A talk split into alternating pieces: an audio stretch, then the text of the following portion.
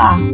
Este é o primeiro podcast de uma série que irá compor a produção acadêmica do seminário 2D das disciplinas de Didática e Currículo sobre a coordenação das professoras Adriana Bruno, Cláudia Miranda e Marcela Ferraz, da Escola de Educação da Universidade Federal do Rio de Janeiro, Univille, período emergencial 2020.1. O episódio de hoje foi idealizado pelo grupo 7, composto pelos discentes Adriana Macedo, Desirri Alves, Esdras Ferreira, Jorge Ritter, Jennifer Santana e Lúcia Nicida, em um trabalho baseado no item 1.9, Ensinar exige o reconhecimento e a assunção da identidade cultural, que compõe o capítulo 1, intitulado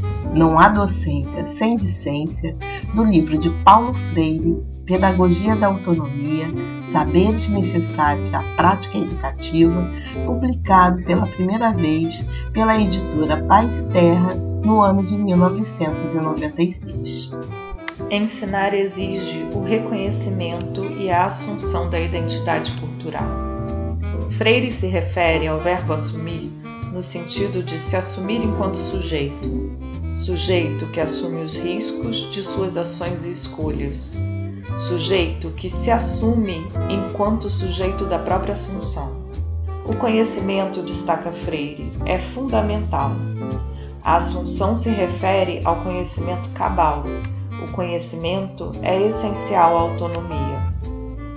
Então, Freire aponta para o sentido mais radical, diz ele, da Assunção.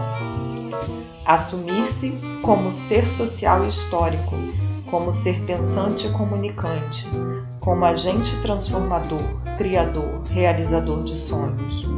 Nesse sentido, Paulo Freire destaca a seguinte tarefa como uma das mais importantes da prática educativo-crítica: propiciar as condições em que educandos, em suas relações uns com os outros e todos com o professor ou a professora, ensaiam a experiência profunda de assumir-se. Freire coloca o respeito à identidade cultural dos educandos como fundamental na prática educativa progressista pois está relacionada à assunção de nós por nós mesmos. É preciso, em suas palavras, estar no mundo com o mundo e com os outros. Não consigo estudar Paulo Freire sem pensar na arte. O poder transgressor e progressista dele dialogam diretamente com artistas educadores de maneira tão genuína que, mesmo eles não tendo tido contato com a obra de Paulo Freire, conseguem, por um inconsciente edificado na empatia e consciência de classe, fazer com que arte e educação conversem, se pá, se fundam. Existem educadores de teatro que, em suas práticas pedagógicas, propiciam que seus alunos, jogadores ou colaboradores assumam-se como sujeitos sociais e históricos. Quando digo jogadores, me refiro a Viola Spolin e Peter Slade, que separados pelo oceano, ela nos Estados Unidos e ele em Londres, pesquisaram o estímulo mais primitivo do indivíduo, mas que tem a força de agregar pessoas e estabelecer relações entre elas, para além de fazê-las adquirir uma consciência estética e física. A disputa.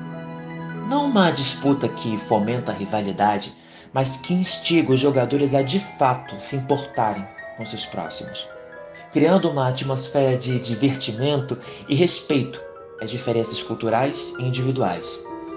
Jogos balizados por regras, mas onde os indivíduos têm a possibilidade de segui-las para compreender pelos seus próprios corpos o objetivo do jogo, ou mesmo a partir de uma relação horizontal questionar as regras do jogo trazendo fatores de suas próprias vivências que tornem essa disputa mais atrativa e de quebra compartilhar com seus pares as suas histórias e realidades. A era digital criou novas facetas na luta de forças entre uma educação libertadora e o sistema econômico, político e social vigente. Agora, como podemos reafirmar o discente na sua capacidade e necessidade nas relações de construção da sociedade que estamos inseridos. É fato que a internet trouxe a possibilidade e o avanço das tecnologias de comunicação. Deu voz e protagonismo a atores sociais antes anulados ou esquecidos, mas também criou um espaço favorável às forças opressoras. E estas se valem através de discursos e demonstrações de ódio. São inúmeras associações, movimentos e teorias sem nenhum ou pouquíssimo rigor científico, usados para justificar atos racistas, xenofóbicos e preconceituosos para com gênero e sexualidade. A era digital, onde temos acesso indiscriminado às mais diferentes correntes e variações de saberes, também é a era da desinformação e das mentiras.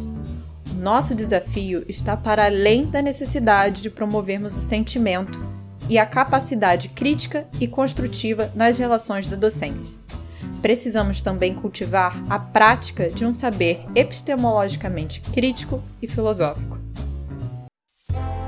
Enfim, ensinar exige estar para o outro de forma a atravessar o outro, tanto para reconhecer e conhecer o não-eu, como para contaminar e se deixar ser contaminado por ele.